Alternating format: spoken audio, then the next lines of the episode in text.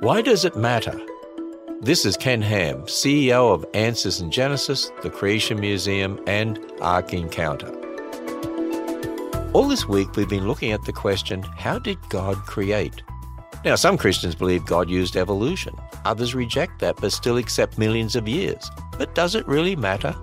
Absolutely. You see, it's an issue of biblical authority. Will we start with God's Word or man's ideas? Evolution and millions of years don't come from the Bible. To squeeze them in, you've got to radically reinterpret it. And when you do, it shows who your authority actually is. Not God and His Word, but man's fallible, ever changing ideas. Man's ideas come and go, and are often wrong. God alone is the perfect authority. Plan your visit to the Ark Encounter and Creation Museum in Northern Kentucky when you go to AnswersRadio.com. Enjoy learning from God's Word at AnswersRadio.com.